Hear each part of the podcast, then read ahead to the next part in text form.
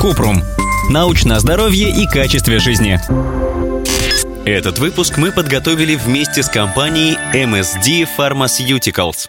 Купрум. Расскажите, а как лечат рак легкого? Рак легкого – один из самых распространенных видов рака. В прошлых выпусках мы рассказывали, какие факторы увеличивают вероятность развития рака и какие мифы окружают заболевание. Сегодня поговорим о лечении. Рак легкого долго может оставаться недиагностированным, потому что на ранних стадиях у него нет специфических симптомов. Один из самых частых симптомов – продолжающийся кашель и отдышка. Важно сказать, что сейчас рак легкого не приговор. Ранняя диагностика, своевременное и правильное лечение позволяют значительно продлить жизнь пациентам с онкологическим диагнозом. Лечение зависит от нескольких факторов. Во-первых, от типа рака. Он может быть мелкоклеточным и не мелкоклеточным. Первый – агрессивнее. Он быстрее развивается и распространяется на другие органы. Во-вторых, от размера и расположения опухоли. В-третьих, от стадий заболевания. Чем она выше, тем хуже прогноз. И, наконец, от состояния здоровья пациента и рекомендаций врачей. Основные методы лечения – это хирургическая операция, лучевая терапия, химиотерапия, таргетная и иммунотерапия. Бывает, их сочетают между собой. Например, после операции добивают раковые клетки химиотерапии. Расскажем о них подробнее.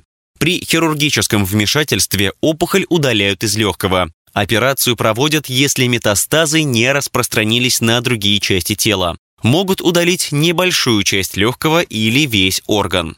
При лучевой терапии на опухоль воздействуют радиацией. Лучи направляют на пораженную часть тела. Часто ее используют перед хирургической операцией, чтобы уменьшить опухоль и облегчить ее удаление, или же в сочетании с химиотерапией.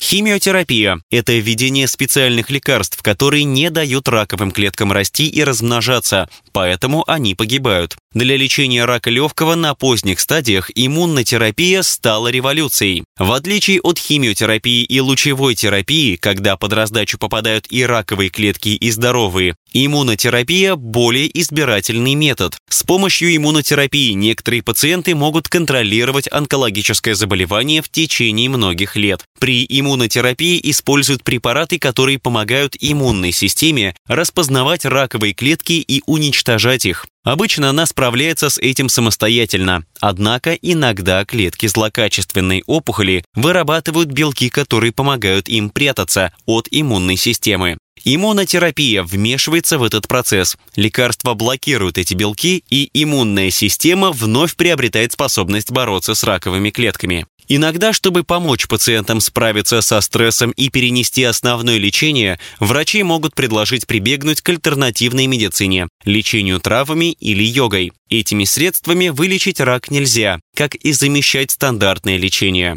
Народные средства, вроде соды или кофейных клизм от онкологических заболеваний, тоже не помогут. Необходима консультация специалиста здравоохранения. Ссылки на источники в описании подкаста. Подписывайтесь на подкаст Купрум, ставьте звездочки, оставляйте комментарии и заглядывайте на наш сайт купрум точка медиа. Еще больше проверенной медицины в нашем подкасте без шапки. Врачи и ученые, которым мы доверяем, отвечают на самые каверзные вопросы о здоровье. До встречи!